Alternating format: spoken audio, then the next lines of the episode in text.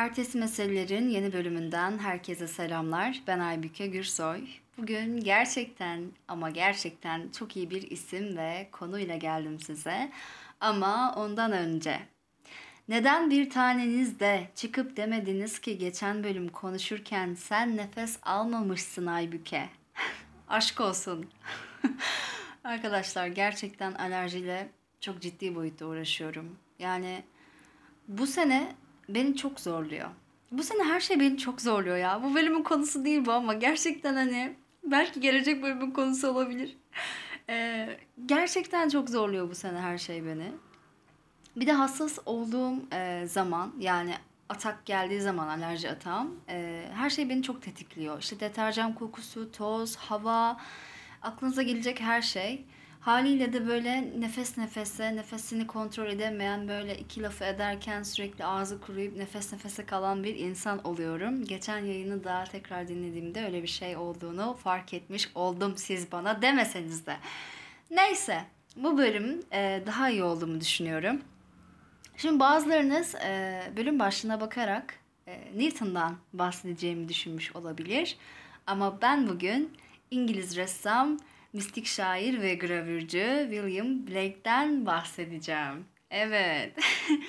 Şimdi çok tanıdığım bir isim değil. Öncelikle onu belirtmek istiyorum. Hani e, William Blake benim hayatıma yeni katmış olduğum bir sanatçı. Yeni yeni keşfediyorum ben de kendisini. Ama e, şunu fark ettim. Biri hakkında çok şey bildiğim zaman e, sanki onu benim en iyi şekilde aktarmam gerekiyormuş gibi bir strese giriyorum. O yüzden de böyle dil sürüşmeleri işte tedirginlikler, stres falan çok fazla oluyor bende.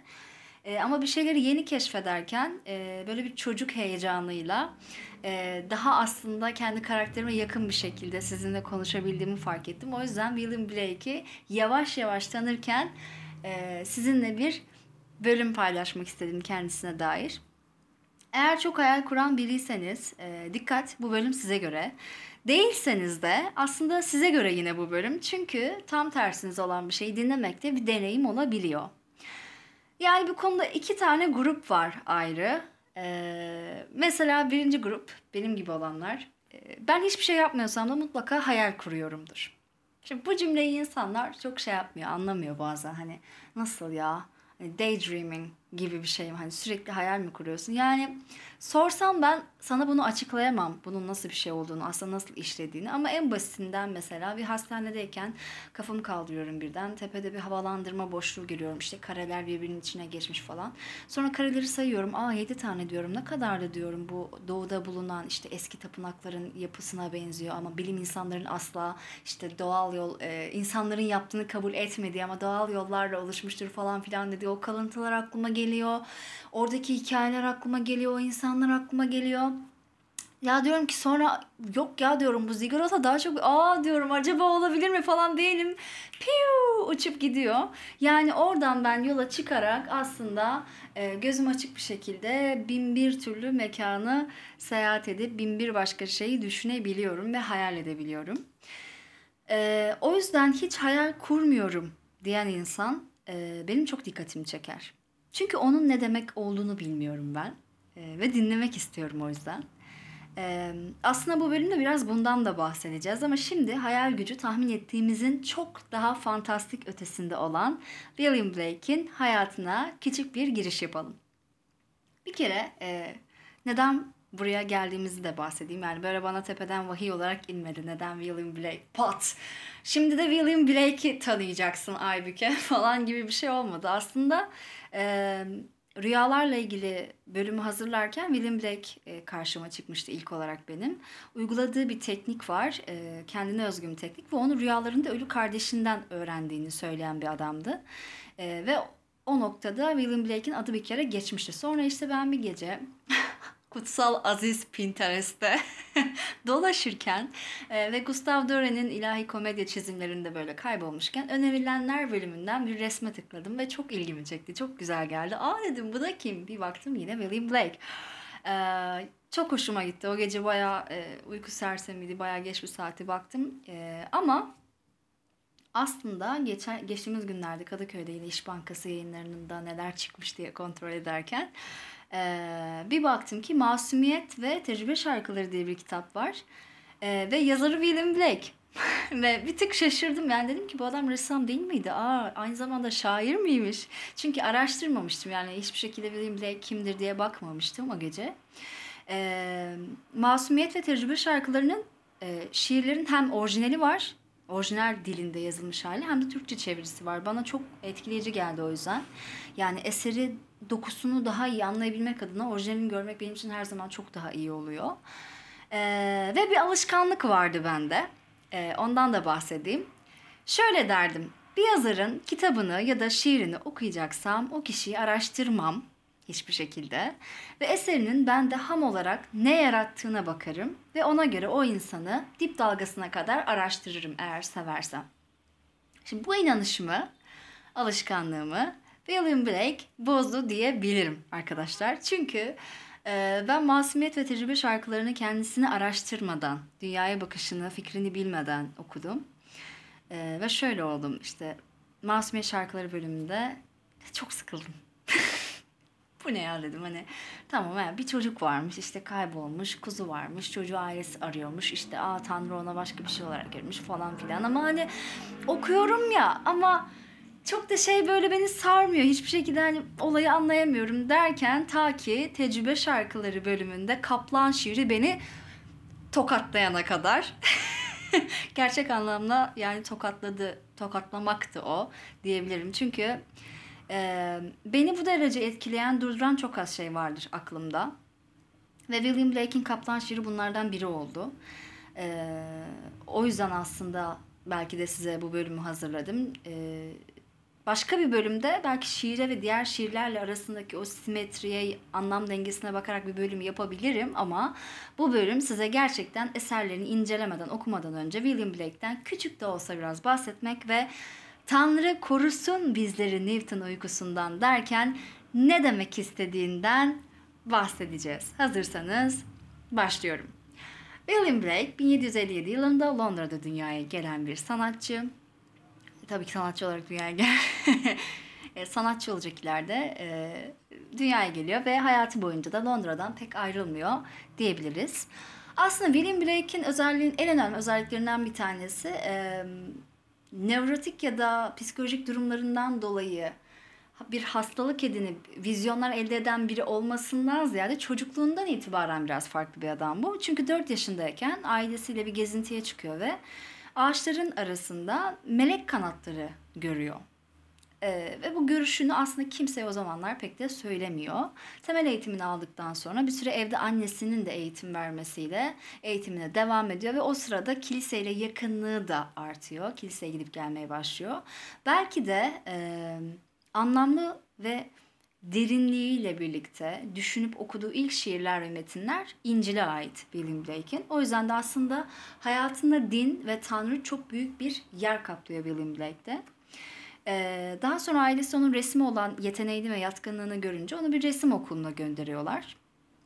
Yine resme yeni başladığı sıra içindeki o dini duygular nedeniyle tarihi kiliselerin resimlerini çizmeye başlıyor. İşte e, arkadaşıyla birlikte dışarı çıkıp doğayı değil de daha çok kilise ve e, sahnelerini, o duvarları falan resmediyor, eskizlerini çiziyor. Burada direkt aklıma şey geldi. Bu biraz olmaya başladı bende. Mesela daha önce Picasso'yu konuşmuştuk bu podcast'te ve onun da mesela akademiye girdikten sonra akademiden kaçıp kaçıp sokakta çizdiği eskizler vardı. O mesela sokak kadınlarını ve işte sirk görüntülerini çizerken William Blake biraz daha e, tanrısal ve biraz daha dini figürler çizmeyi tercih ediyor. E, William Blake de Krallık Akademisi'ne giriyor, resim akademisine giriyor. Orada resim, heykel, desen alanında birçok isimle çalışma fırsatı buluyor. Ancak Picasso ile aynı olan bir özelliği var. O da kendi ilhamını, tarzını ve hikayesini akademide olduğu gibi, istediği gibi yansıtamamak. Ve o noktada zaten sanatını özgürleştirmesi gerektiğini düşünüyor ve 1784 yılında kardeşiyle birlikte bir atölye açıyor. Ee, kardeşiyle olan ilişkisine de şöyle bir baktığım zaman şey gibi hissetmiştim ben. Ee, yani Theo ve Vincent arasındaki bağ sanki biraz William ve Robert arasında da var. E, çünkü aslında resim alanındaki fikirlerini ve ruhunu, görülerini, vizyonlarını küçümsemeden ya da ötelemeden ona destek olan kişi kardeşi. Ee, ve birlikte bir atölye açtıktan sonra burada William Blake resimlerini yaptığı şiir kitabını yayınlayarak sanat hayatına da önemli bir adım atıyor. Ee, ancak kısa süre sonra sanırım tüberkülozdan kardeşi Robert'ı kaybediyor William Blake. E, bu da onun aslında belki hani birçok yazıda şöyle denmiş. Vizyonlarını ve görüşlerini ve işte o gördüğüm, görüyorum dediği şeyleri e, daha fazla görmeye ve daha çok nevrotik bir insan olmaya başladığını söylemişler. Aslında William Blake'te şöyle bir şey var. Yani dönemin en büyük romantiklerinden bir tanesi zaten ve doğayı ve gerçekliği olduğu gibi kabul etmeyen bir insan. Her zaman gördüğü şeyde ötesini görmeyi, insanın hayal gücünü zorlayarak ötesinde olan anlamı ve e, o vizyonu görebilmeyi amaçlayan bir insan. Ve çocukluğundan beri aslında vizyonları ve görüleri var var olan biri. Sonradan uyduran ya da sonradan nevrotik durumlarıyla e, ortaya çıkan bir şey değil bu William Blake'de. Melekler ve geçmişte yaşamış insanların da böyle ziyaretine geldiğini falan söylüyor. Tabii ki çok da hoş karşılanmıyor o dönem. Ama eşi de kardeşi de onun düşüncelerini, görülerini aslında kıymetli bularak destekliyorlar. Ee, ama Robert'ın ölümüyle tabii ki e, biraz zor bir döneme girdiğini kabul etmek gerekiyor.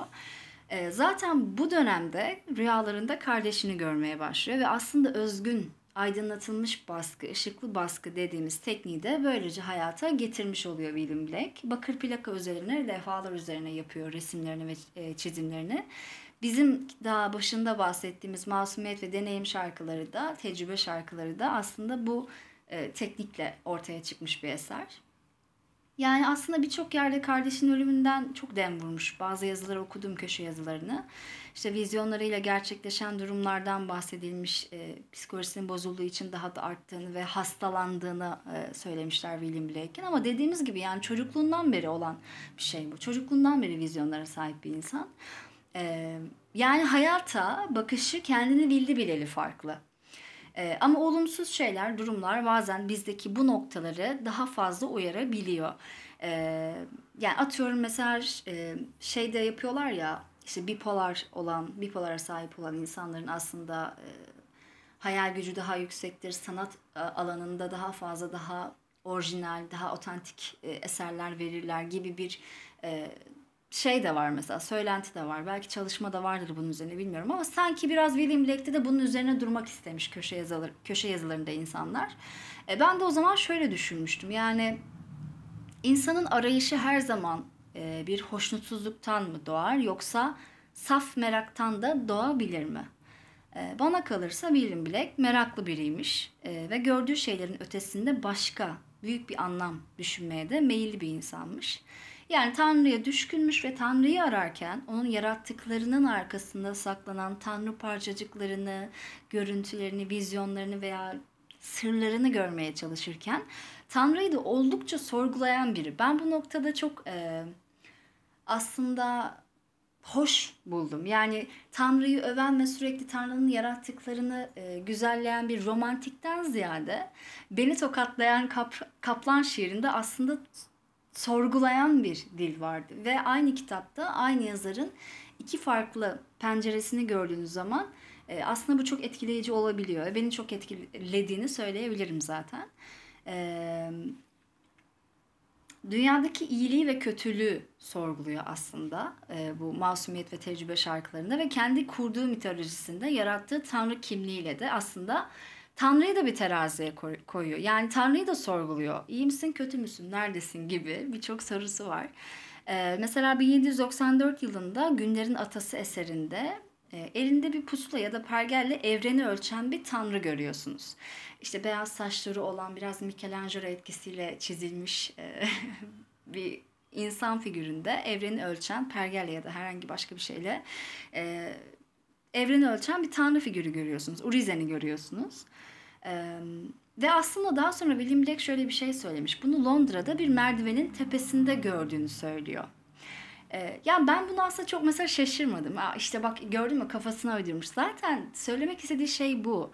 Etrafımızda gördüğümüz nesneler, dünyalar bize ilk gösterildiği haliyle, ilk gördüğümüz, algıladığımız şekilde değil de her zaman başka bir anlamı var. Yeter ki sen hayal gücünü zorlayarak, farklı perspektiflerden bakarak kendini onu görmeye zorlarsan. Zaten bunu söyleyen bir insan. Ee, aslında romantik bir şair ve ressam olarak e, insanın hayal gücünün gerçeklik denen görüden üstünlüğünü ısrarla savunuyor. Akademiyle de bu yüzden ters düşüyor zaten.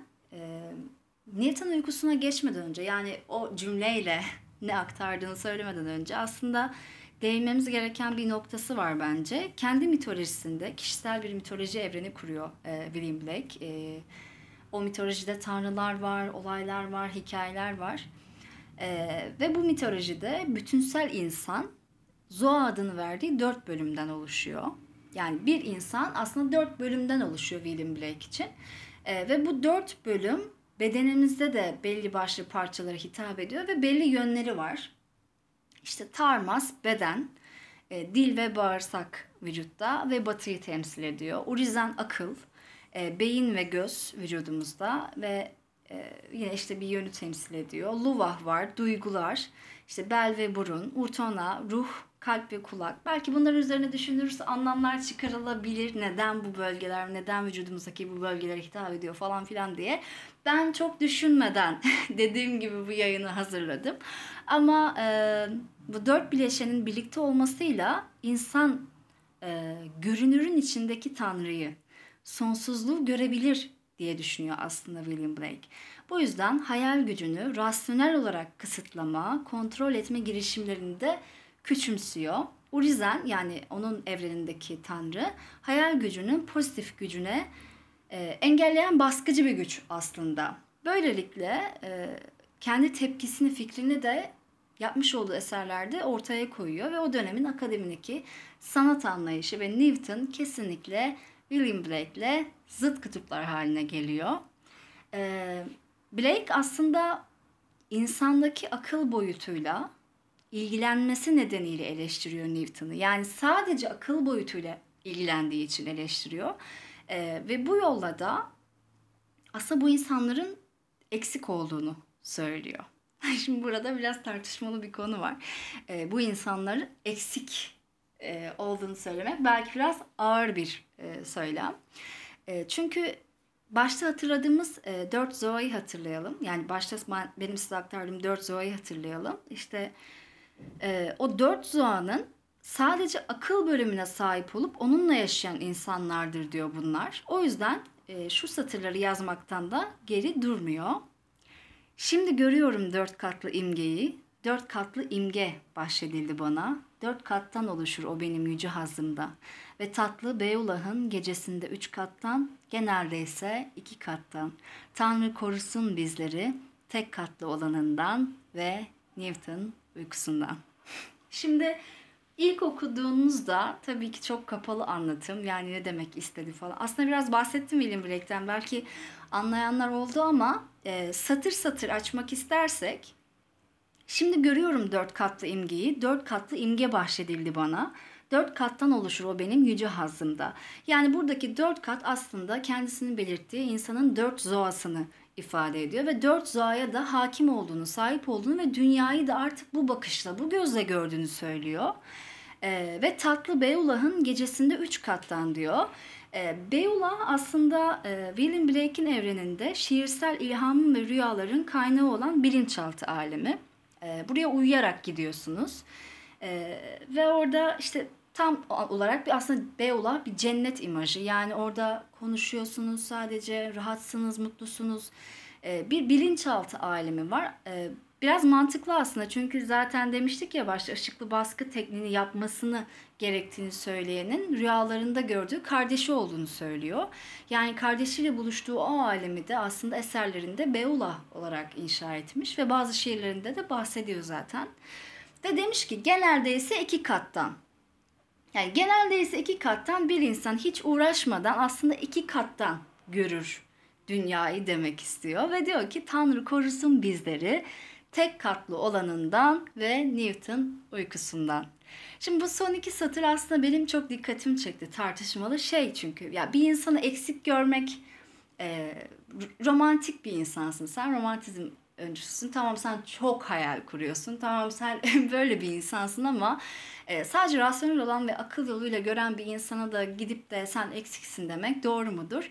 E, tabii ki değildir ama e, şöyle bir şey olmuş. 2021 yılında Exeter Üniversitesi William Blake'in gerçekten akıl hastası olup yani akıl sağlığını yitirip yitirmediği üzerine bir çalışma yapmış. Hani demiştik ya, ya kafayı yedi herhalde. O dönem de öyle demişler. Akademide demiş herkes de öyle demiş. Yani sanat camiasında eserleri pek dikkat çekmemiş. Çünkü yani karşınıza rüya aleminde insanlarla konuştuğunu söyleyen, ne bileyim geçmişte gelecekte meleklerle irtibata geçtiğini söyleyen biri var. E, dikkat çalış, dikkat çekmeye çalışıyor falan galiba dersin ve çok da e, umursamazsın. Tabii ki öyle olmuş. E, ama üniversitenin yaptığı çalışmaya göre aslında e, William Blake hiper fantaziden muzdaripmiş. Şimdi hiper fantezi ne demek? yani delirmemiş. Aslında şöyle bir durum var. Delirmemiş. E, sadece çok güçlü bir hayal gücü varmış. E, hiper fantezi e, insanların ortalamanın üstünde canlı görsel oluşturma yeteneğine denen bir durum. Yani çok çok çok üstün bir canlandırma ve hayal gücünde hayata geçirme e, söz konusu zihnin içerisinde ve William Blake aslında bundan muzdaripmiş. Böyle insanlar genelde gelecek ve geçmişle ilgili hikayelerde e, kolaylıkla kaybolabiliyorlarmış. William Blake'te de aslında biraz bunu görüyorsunuz. Yani geçmişten insanların gelip onunla haberleştiğini, ona haber verdiğini, meleklerin ona irtibata geçtiğini falan söylüyor. İşte ne kadar hiper fantezidir bu durum, ne kadar para işte paranormal bir olaydır bilemem. Ama onun hiper fanteziden muzdarip olduğunu söylemiş. Daha dikkat çekici bir durum var burada. Araştırırken karşıma çıktı.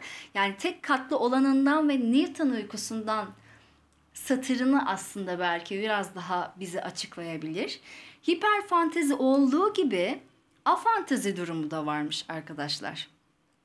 Afantezi durumu da kişinin zihninde hiçbir şekilde hiçbir şeyi canlandıramaması demekmiş.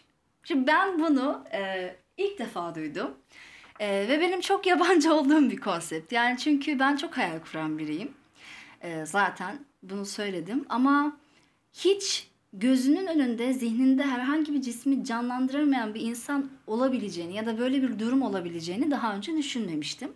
Afantaziden muzdarip olan insanlar zihinlerinde herhangi bir görüntüyü uğraşsalar da canlandıramıyorlar. Yani okuduğum bir yazıda şunu söylemiş adam. iki hafta boyunca kaleme bakıp gözlerini kapatsa da o kalemi gözlerini kapattığında tekrar kafasının içerisinde canlandıramıyor. Yani kalemi izleyemiyor. Şimdi ben şimdi siz de kapatın gözlerinizi. Diyeyim ki size kırmızı bir elma hayal edin. Şimdi kimisi kırmızı bir elma hayal ediyor. Üstünde belki yeşil yeşil çillerini hayal ediyor. Sapını hayal ediyor. E, kırmızının tonunu hayal ediyor. Masanın üstünde mi duruyor? Ağaçta mı duruyor? Ya da başka bir yer. Yani bir sürü aslında hayal etme çeşidi var zihinden zihine. Ama bu insanlar elmayı zihninde oluşturamıyor. Elmaya baksa da, gözünü kapatsa da elmayı tekrar zihninde oluşturamıyor ve böyle bir durum varmış. Buna da afantezi deniliyormuş. Tam o an dedim ki evet, tek katlı olanından ve Newton uykusundan. Tanrı korusun bizleri. Ee, belki e, William Blake sadece hayata rasyonel bakmak, rasyonel açıdan bakmak ve diğer duyularımızı, diğer düşünme yollarımızı tamamen kısıtlayan, hayal gücümüzü körelten yolları protesto etmenin yanında gerçekten gözlerini kapattığında bir kalemi hayal edemeyen bir insanla karşılaştıysa demiş olabilir ki Tanrı korusun bizleri tek katlı olanından ayrıca Newton uykusundan. Bana çok mantıklı gelmişti. Ee, ikisi de benim gerçekten yeni karşılaştığım konseptler, yeni öğrendiğim şeyler ama e, iki durumda aslında çok dikkat çekici. O yüzden William Blake daha da okuyacağım, daha da araştıracağım. E, dediğim gibi ben e, yani gözlerimi kapattığımda çok net bir şeyleri canlandırabiliyorum. Hatta olmayan şeyleri de canlandırabiliyorum. İşte atıyorum olmayan bir odayı kafamda kurabiliyorum. İçine eşyalarını yerleştirebiliyorum. Pencereyi açabiliyorum. Nasıl bir rüzgar esiyordu dışarıda ağaç var mıydı? ıhlamur kokusu mu, yasemin kokusu mu falan filan. Ee, ben bunları zaten hayal ederek kafamda kurabilen bir insanım.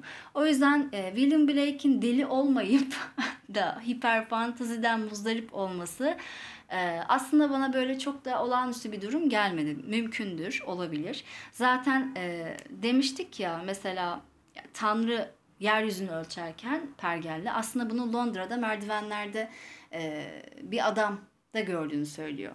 Yani diyebilirsiniz ki aa evet gördüm uyduruyor. Hayır zaten bunu demek istiyor. Yani sen de o adama baktığında merdivende eğilmiş bir adam görüyorsun ama ben pergelle e, evreni ölçen bir tanrı görüyorum. E, bakış, e, hayata bakış her zaman her şeyde, her insanda çok farklı. E, William Blake biraz böyle bir insan. Umarım e, sizin için iyi bir giriş olmuştur William Blake adına. E, size olabildiğince kafamdakileri, beni heyecanlandıran noktaları aktarmaya çalıştım. E, ben de diyebilirim ki Tanrı beni korusun bir gün eğer şayet mümkünse tak, tek katlı olanından ve Newton uykusundan. E, umarım herkes e, hayatında istediği gibi bir şeyleri algılayabiliyordur. Hayatınızı istediğiniz yönde e, algılayabilip seçebiliyorsunuzdur. Ee, birinin bir tanesinden kötü olduğunu düşünmüyorum. Bunu söylemek aslında çok yanlış. Yani işte bu hayal kuramayan bir insan eksik midir? Hayır değildir. Senin hayatı algılama şeklinle benim hayatı algılama şeklim tamamen farklı. Farklılıklar e, aslında otantikliği doğuran şeyler, otantik olmayı e, mümkün kılan şeyler. O yüzden umarım e, sizin için faydalı bir bölüm olmuştur. Ertesi meselelerin bu bölümden hepinize hoşça kalın diyorum. Kendinize iyi bakın.